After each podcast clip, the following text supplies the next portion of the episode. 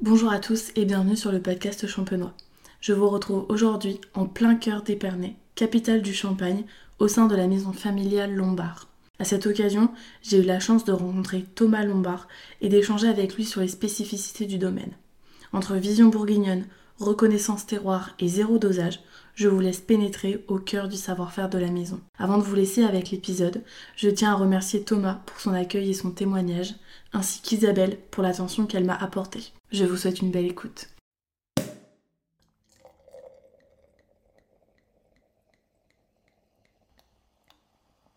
Bonjour Thomas, merci de m'accueillir aujourd'hui. Bonjour Perrine. Pour commencer cet épisode, est-ce que vous pouvez vous présenter et présenter la maison, s'il vous plaît?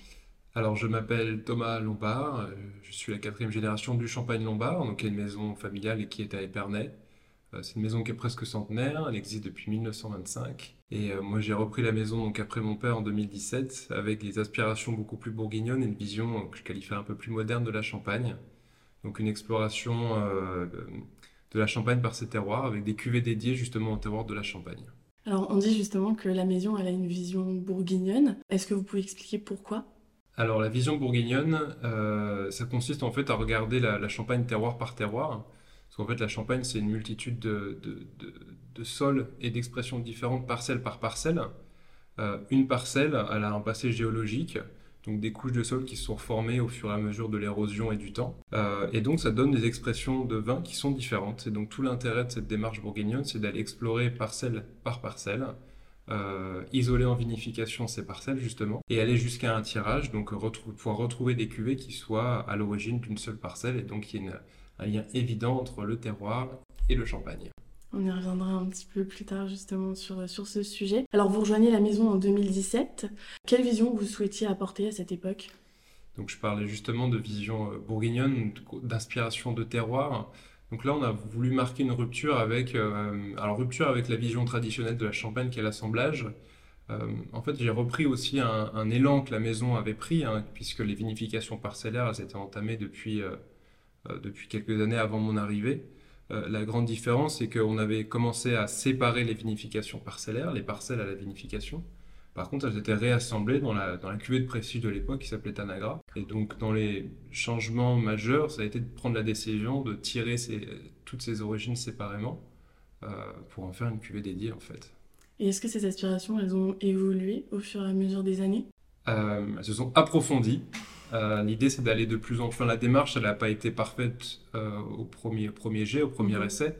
Euh, donc, au quotidien, c'est un travail d'amélioration continue sur les méthodes, sur les vinifications, sur la compréhension, sur le- la manière de récolter les informations de terroir, sur la manière d'aller explorer et comprendre justement l'origine. Euh, Aujourd'hui, par exemple, on va un peu plus loin avec Geoffrey Orban qui nous guide beaucoup justement sur les reconnaissances terroirs. Euh, c'est aussi une construction d'un relationnel viticulteur. Euh, donc nous, en tant que maison, euh, voilà, la- les- tous les, quasiment tous les parcellaires qu'on élabore proviennent d'un partenariat avec euh, un viticulteur. Donc euh, cette notion de partenariat, elle se met en place au fur et à mesure du temps, de l'expérience et de la confiance que, que ces partenaires nous accordent. Bien sûr. Quel est le conseil que vous donneriez justement à quelqu'un qui rejoint une exploitation familiale? Alors, je pense que le plus important, c'est de suivre son intuition, parce qu'une entreprise familiale, en tout cas dans le monde du vin, tel qu'on l'entend, ce sont des entreprises qui sont plus petites, plus confidentielles. Euh, je crois que le but d'une entreprise familiale dans le monde du vin, c'est pas de faire des vins qui plaisent à tout le monde, c'est d'exprimer euh, ses choix, sa vision, sa philosophie, ses concepts. Donc euh, voilà, suivre son, intuition- et pas écouter ce que les autres vous disent de faire, mais ce bien, bien essayer de convaincre autour de ce que vous, vous avez envie de faire. D'accord, très bien.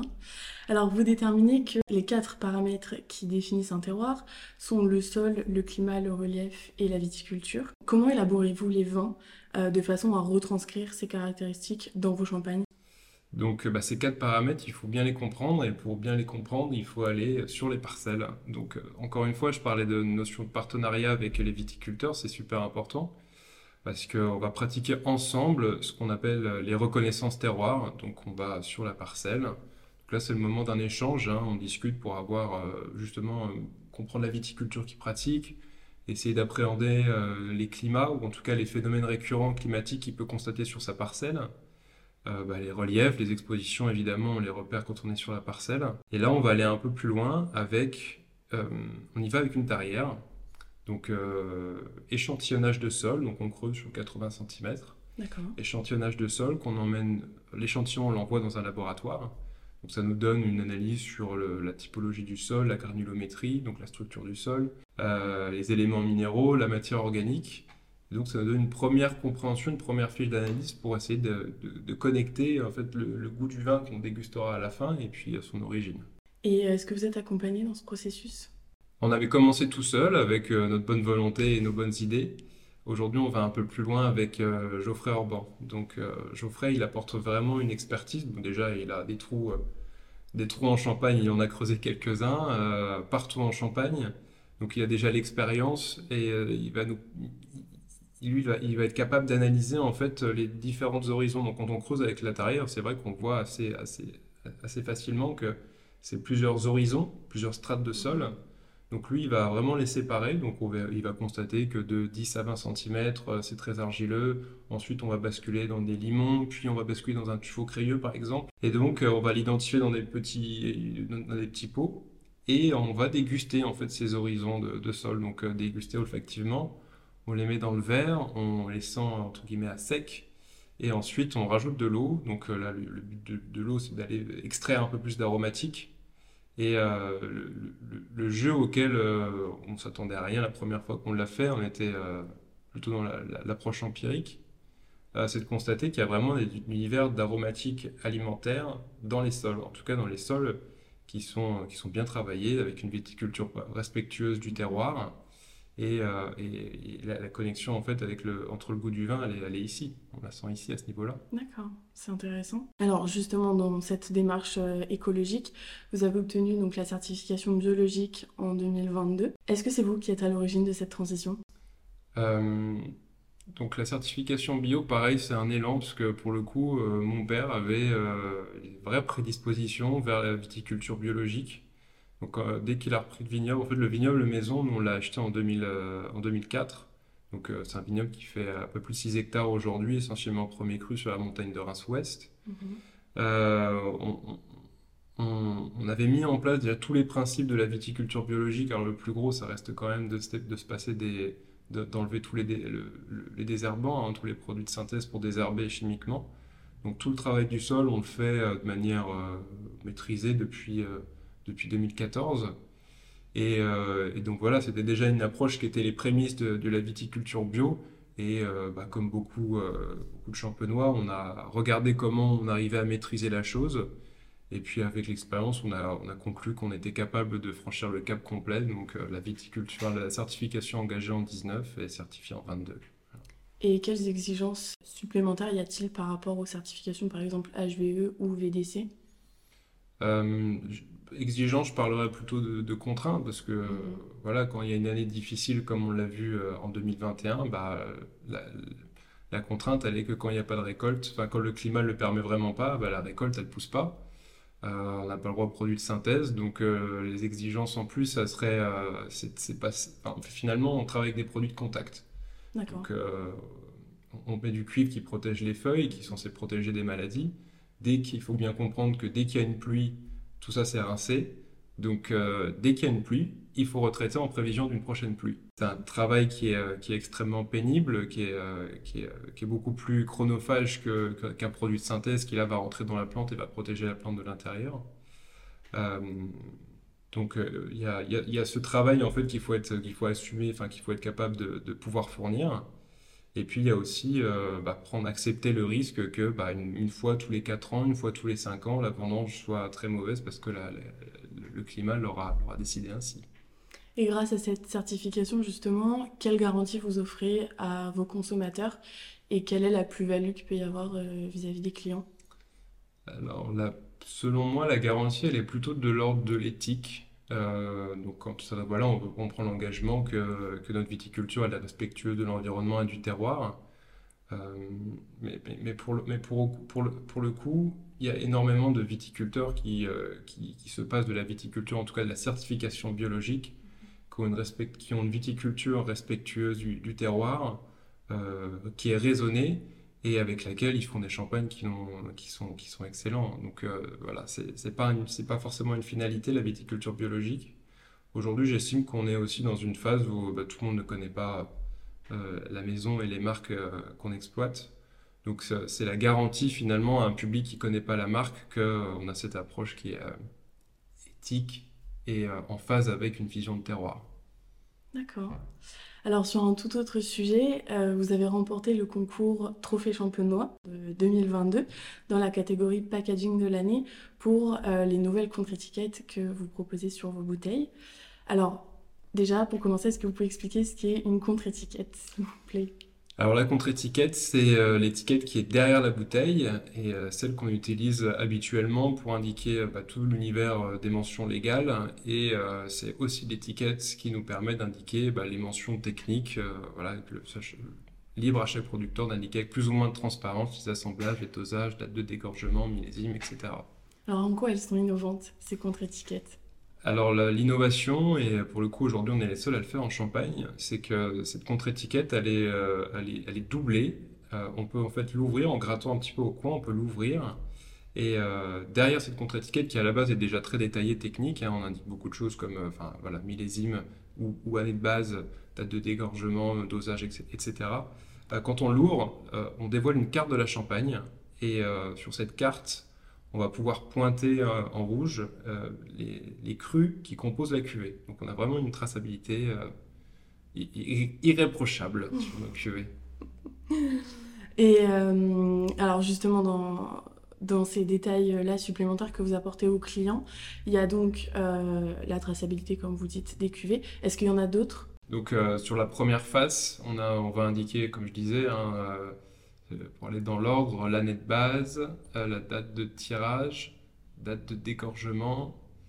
Euh, après, sur les, je vais aller même dans l'univers des parcellaires où là, pour moi, l'esprit de ces vins, quand on les partage, c'est d'expliquer d'où ça vient, comment c'est fait, d'avoir une, fiche technique presque embarquée sur la contre-étiquette.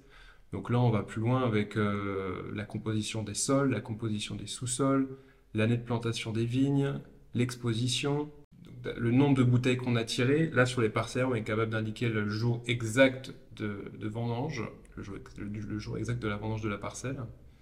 Euh, et euh, on indique aussi voilà, vinification, le vinification 01, vinification 02, qui indique si c'est la première année qu'on a vinifié cette parcelle, ou la deuxième, ou la troisième, ou la quatrième. Voilà. D'accord. Quels ont été les retours de, vos clients ou des consommateurs sur, euh, sur ces contre-étiquettes alors, le meilleur constat que j'ai fait, c'est euh, en, salon. Et c'est vrai que quand on, les gens connaissent pas ce principe, donc euh, ils le font pas d'eux-mêmes, bien qu'il y ait la petite flèche rouge dans le coin, dans le coin, euh, dans le coin à droite pour gratter, pour inciter à ouvrir la contre-étiquette. Mais du coup, quand on leur montre, on a souvent un petit waouh. Donc voilà. Bah, que j'ai eu aussi, en toute honnêteté. donc voilà, c'est le meilleur des compliments pour, pour ce projet. D'accord. Et parmi les cuvées donc de votre gamme signature, vous en proposez deux qui sont non dosés. Euh, pouvez-vous expliquer à nos auditeurs ce qu'est un champagne non dosé et quelle est la différence justement avec un champagne dosé? Tout à fait. Donc euh, oui, deux brutes nature dans la gamme signature, qui est la gamme de nos assemblages, et euh, toute la gamme terroir, elle est brute nature. Donc tout ce qui est monocru et cuvée lieu-dit sont des cuvées brutes nature. je reviens avant sur un peu la philosophie. Alors, le, on a voulu faire du brut nature parce que euh, l'approche de la maison, c'était de dévoiler des identités de terroir à travers les cuvées. Euh, on a quand même une grande particularité en Champagne, c'est que les sols de craie, ça délivre des notes euh, salées, iodées. Et on, vite, on a vite eu l'impression que le dosage, donc c'est du sucre hein, qu'on ajoute à la fin du process, bah, vient masquer cette identité de terroir. Donc on a voulu aller vers la réduction puis le, la suppression complète de cette étape euh, pour justement avoir des vins qui soient vraiment sur des lignes très pures et qui dévoilent complètement et de manière, euh, évidente le, goût du terroir. Donc on a retravaillé tout le schéma de vinification pour ça, euh, essentiellement en travaillant sur les élevages beaucoup plus longs. Et du coup, pour répondre, rattraper la question du début, qu'est-ce que c'est un vin brut nature? Donc c'est un vin qui n'a pas de dosage, donc après dégorgement, on n'ajoute pas de sucre. Donc euh, gustativement, pour moi, ça implique euh, plus de tension. Évidemment, ça délie toute la salinité et le côté iodé des vins. Euh, et en fait, on résulte aussi sur l'identité, alors c'est aussi la trame lombard, hein, de vins qui sont purs, minéraux et l'univers aromatique, ça vient uniquement du fruit et du travail qu'on a fait sur l'élevage du vin. Pourquoi ces deux cuvées-là en particulier? Alors sur la gamme signature Oui. Donc sur la gamme signature, on l'a fait parce que les brutes nature aujourd'hui, on les dédie uniquement aux grands crus et aux premiers crus sélectionnés en lieu dit. D'accord. Donc euh, dans la gamme signature, il y a trois premiers crus d'assemblage, qui eux sont dosés en extra brut à 4 grammes. Euh, euh, et, deux assemblages grands crus, un blanc de blanc et un assemblage 50-50 pinot noir chardonnay. Donc l'approche aussi brut nature, c'est voilà, d'avoir conscience que sans sucre à la fin, il faut avoir une qualité de raisin bah, qui soit à ce, à ce, schéma de vinification, ce style de vin. Donc les grands crus nous paraissaient d'avoir une initialement une, profondeur aromatique un peu plus, euh, présente et euh, une capacité d'évolution vers une maturité, une consistance et, euh, du gras qui permet le brut nature. Donc voilà le, choix sur ces cuvées parce qu'elles sont brut parce qu'elles sont crues. D'accord. Et lors de la dégustation, du coup, en quoi sont-ils différents d'un champagne dosé, par exemple? Alors le brut nature, euh, comme je disais, on va vraiment aller chercher ce côté euh, salin et iodé, donc vraiment sur les typicités de craie. Euh, pour moi, le dosage, c'est, ça amène un univers aromatique qui va être un peu plus sur l'univers du brioché, du toasté, des arômes d'épices. Donc des, champagnes qui vont être complexes, hein, structurés avec plus de, plus de des aromatiques plus puissantes, plus épicées. Le, le brut nature, pour moi, voilà, ça dévoile uniquement le caractère minéral et le caractère du fruit du, du, cépage. D'accord. Alors, on va revenir un petit peu sur vos viticulteurs partenaires dont vous parliez tout à l'heure. Concrètement, qu'est-ce que c'est un viticulteur partenaire? Donc, euh, maison implique qu'on achète du raisin des, à des viticulteurs qui sont, qui sont propriétaires des vignes. Euh, je parle de partenariat parce qu'aujourd'hui, il s'agit plus simplement de leur acheter du raisin, il s'agit de comprendre leur vinification, leur travail, leur terroir, pour élaborer des vins qui soient représentatifs de leur viticulture et du terroir. Donc euh, un échange fluide, une confiance, euh, une discussion qui est super importante au moment des vendanges pour avoir les récoltes à la maturité qu'on recherche. L'accompagnement aussi sur, sur, sur, la saison pour, bah, pour avoir connaissance de comment évolue la viticulture sur une saison complète. À la vendange, être présent pour voir les raisins sur le quai en pressurage, ça c'est aussi obligatoire. Euh, voilà. Et donc, euh, vous bénéficiez d'une diversification parcellaire intéressante et vous proposez euh, donc 8 cuvées parcellaires. En quoi elles sont différentes du coup toutes ces cuvées?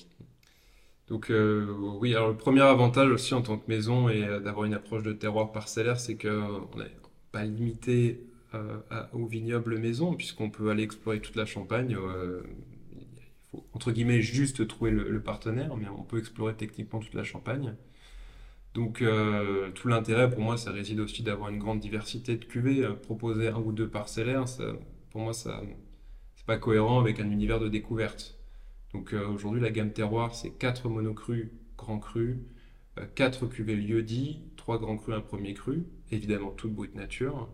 Donc la différence, elle se joue bah, l'expression d'un cépage dans un sol. Là, pour le coup, il faut déguster pour voir que toutes les expressions sont très différentes.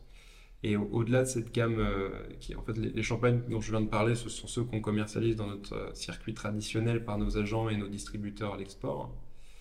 Et euh, on exporte davantage en fait des cuvées lieu-dit. On fait à peu près une quinzaine de cuvées. On, tire une quinzaine de lieux-dits différents chaque année. Et là, on est justement sur un projet pour pouvoir les commercialiser directement à, des particuliers via un site e-commerce. Et ces viticulteurs partenaires, comment vous les choisissez? Euh, Est-ce que c'est vous donc, On se choisit mutuellement. Euh, il y a plusieurs, euh, donc il y a plusieurs, il y a eu plusieurs process. Les, il y avait des viticulteurs historiques de la maison. Quand on leur a parlé de l'approche parcellaire, on a discuté. Ils, ils nous ont dit s'ils avaient des parcelles qui, qui pouvaient fonctionner dans, ce, dans cet univers, dans cette approche. Euh, ensuite, il y a les, bien évidemment, il y a des courtiers en Champagne euh, qui connaissent notre philosophie, notre travail, ce qu'on recherche. Eux connaissent des viticulteurs qui euh, aussi recherchent cette relation avec des maisons familiales et puis qui apprécient la minutie et l'attention très particulière qu'on va porter à, leur travail de viticulture. Donc les courtiers peuvent aussi nous faire rencontrer des, partenaires. Et, puis après, c'est les jeux de relations de, tous les jours. voilà, par, le, par, le, biais de la vie personnelle, on rencontre des gens, on discute et des fois ça match, des fois pas, mais voilà. Et comment arrive-t-on justement à euh, retraduire, ou en tout cas retranscrire la différence de terroir au sein des champagnes? Euh, Ça va jouer sur une vinification. Donc sur la vinification, en fait j'ai envie de dire, c'est des profils, euh, des profils de vinification assez neutres dans lesquels on va aller chercher de la concentration aromatique et vraiment à faire révéler. Là, le but c'est vraiment de révéler ce qu'on a, ce qu'on a récolté.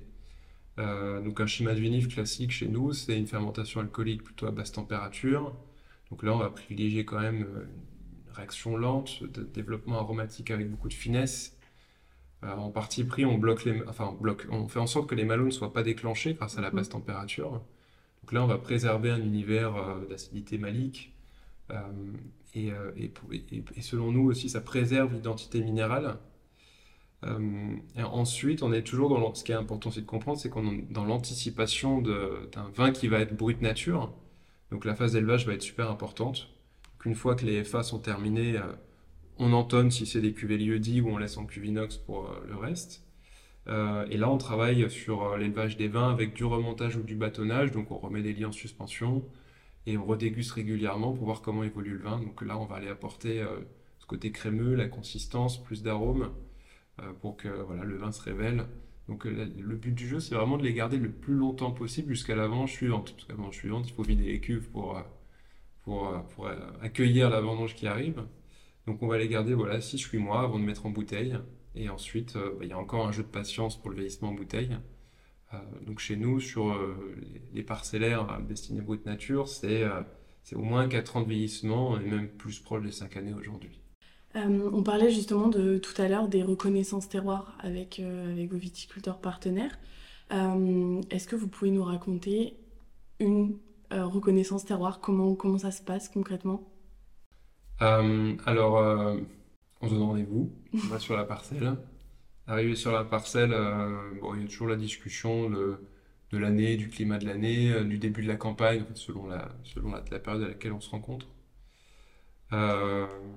on demande souvent on demande aux partenaires ce qu'ils pensent d'y avoir dans ces sols, qu'est-ce qu'il a entendu, qu'est-ce qu'il voilà, est-ce qu'il a déjà fait des, des, fausses ou des, prélèvements. Et euh, ce, qui est, intéressant en fait, c'est euh, la raison pour laquelle on a commencé à le faire, c'est que dans 90% des cas, euh, bah, mes partenaires me disaient c'est argilo-calcaire, donc ce qui est complètement vrai. Mais du coup, moi, comme je suis dans une démarche de terror, je vais expliquer les différences. Si je vous dis que toute ma gamme c'est sur des sols argilo-calcaires, ça perd un peu son sens. Donc donc voilà pourquoi on est allé un peu plus loin. Et donc euh, voilà, on est avec la tarière et, euh, on creuse. Donc euh, il y en a. Je l'ai fait avec Laurent Baillant, mon chef de cave, le partenaire et moi. Donc en a toujours un qui creuse et deux qui regardent. Et, voilà, on va chercher 80 cm de sol. On, on, met ça dans un petit sac. Et là, pour le coup, on en garde un petit échantillon pour la collection à la maison. Et le reste, ça part dans un laboratoire. Est-ce qu'il y a un moment propice dans l'année pour les effectuer? C'est quand même plus sympa quand il fait beau. C'est sûr. Alors il y a voilà il y a un univers dans notre métier qui est forcément euh, qui est lié à la communication. Donc chez nous c'est Isabelle Kuhn qui s'en occupe. Euh, donc c'est plus sympa d'y aller quand il y a des feuilles, quand il fait beau, parce que le but c'est aussi de prendre des photos et de, de réexpliquer, de remontrer à nos clients euh, bah, la parcelle, le travail qu'on y fait, les types de sols. Donc la, ouais, la bonne période c'est de mai à juillet. Et vous vous rendez dans chaque parcelle? Oui. Elles sont pas toutes faites aujourd'hui, mais le but, c'est effectivement de les faire toutes, oui. Ok, d'accord. Enfin, toutes les copies qui sont commercialisées, la reconnaissance d'avoir été faite. Euh, et, et, bien sûr, le but, c'est de commercialiser une cuvée qu'on apporte tout l'univers d'informations de, de terroir avec. Bien sûr. Euh, alors, j'ai également vu que l'âge moyen de vos vignes était 35 ans. Est-ce que c'est jeune? Est-ce que c'est vieux pour les vignes? Moyen vieux. c'est la moyenne haute. Euh, et y a-t-il une différence justement entre des vignes qui sont dites jeunes mm. et d'autres euh, plus vieilles? Euh, Oui, mais je vais même rebondir sur la dimension euh, recherche parcellaire, parce que dans les lieux dits, c'est ce qu'on recherche des vignes plutôt plus âgées. D'accord. Parce que, bah, voilà, fatalement, une vieille vigne, elle a eu le temps de développer ses racines un peu plus longtemps, plus en profondeur. Donc on estime que une vieille vigne aura des prédispositions à représenter son terroir puisque ses, ses racines seront allées plus, plus loin en profondeur. C'est quoi une vieille vigne du coup? En fait, bah, pour le coup, par rapport à l'univers du terroir, ça va dépendre du sol, puisqu'il y a des sols qui sont très friables, très tendres, dans lesquels les, racines peuvent se développer très facilement et d'autres dans lesquels il faudra deux fois plus de temps pour aller chercher, puiser vraiment le, sous-sol la roche-mère et, aller donner cet éclat de terroir. Donc euh, aujourd'hui dans la gamme, euh, euh, les beaux c'est 63, chemin de Flavigny, c'est 62, chemin de Flavigny c'est planté en 63, les ribauds c'est planté en 72. voilà, ça c'est l'univers, c'est en tout cas c'est l'univers qu'on recherche dans, le, dans, les, dans les parcellaires. D'accord. Est-ce que vous connaissez l'âge moyen d'une. Enfin, la durée de vie, en tout cas moyenne d'une vigne?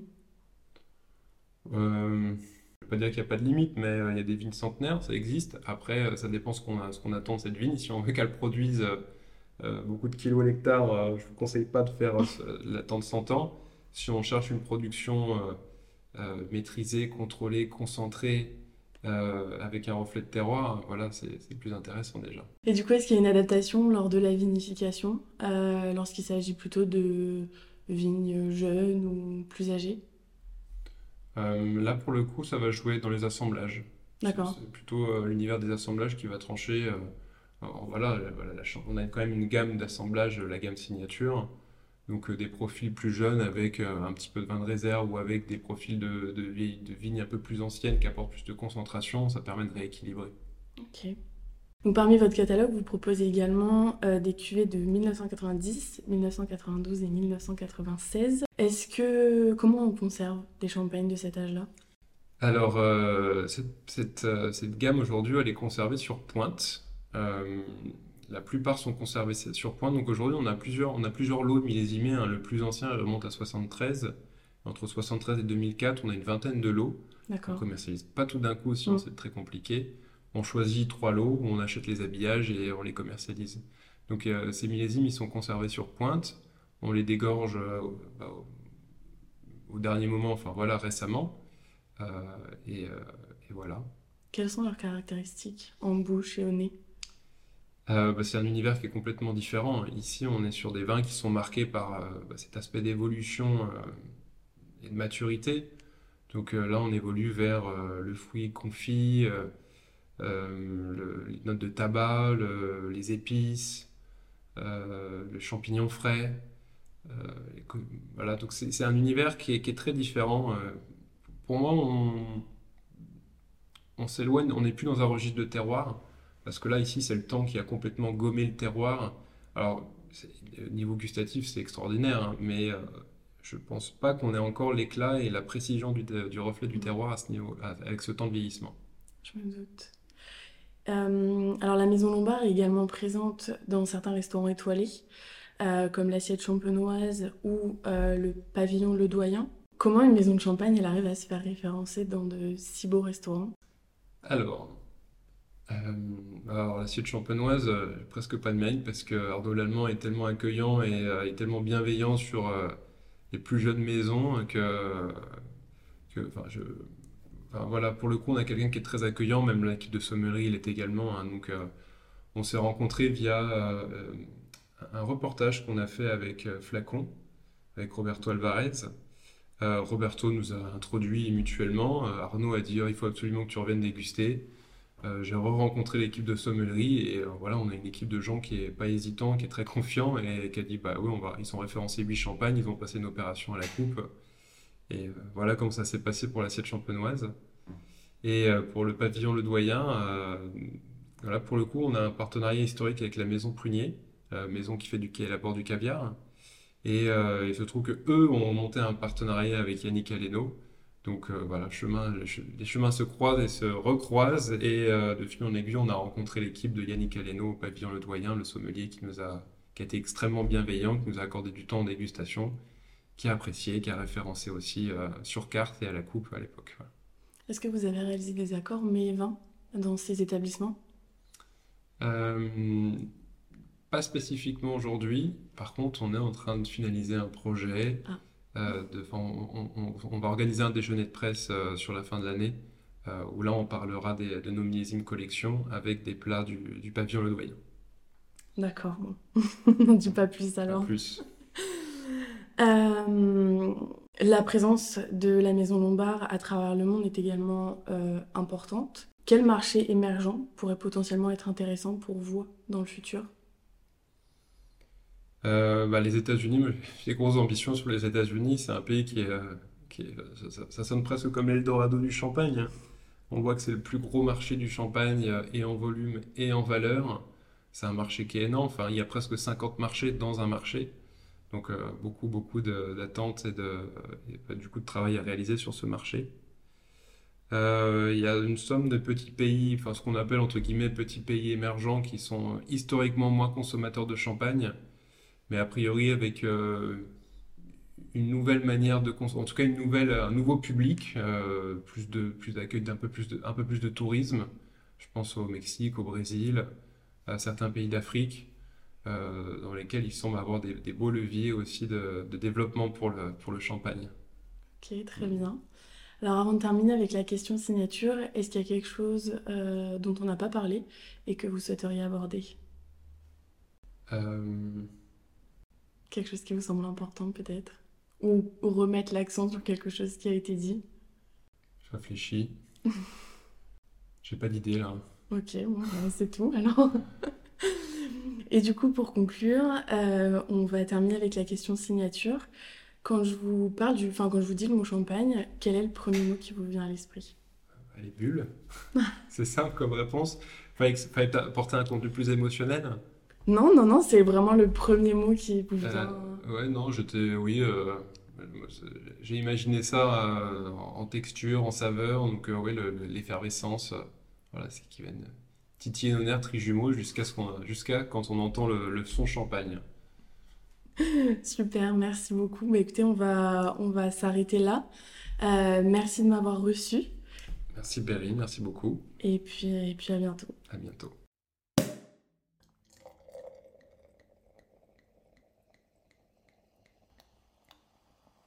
C'est maintenant la fin de cet épisode, merci d'être resté jusqu'ici. Vous retrouverez toutes les informations de ce dont nous avons parlé dans les notes du podcast. N'hésitez pas à vous abonner, à activer la petite cloche pour recevoir la notification des prochains épisodes et à nous faire part de vos retours sur nos réseaux sociaux, at le podcast champenois. Je vous donne maintenant rendez-vous dans 15 jours pour découvrir le prochain invité. A très vite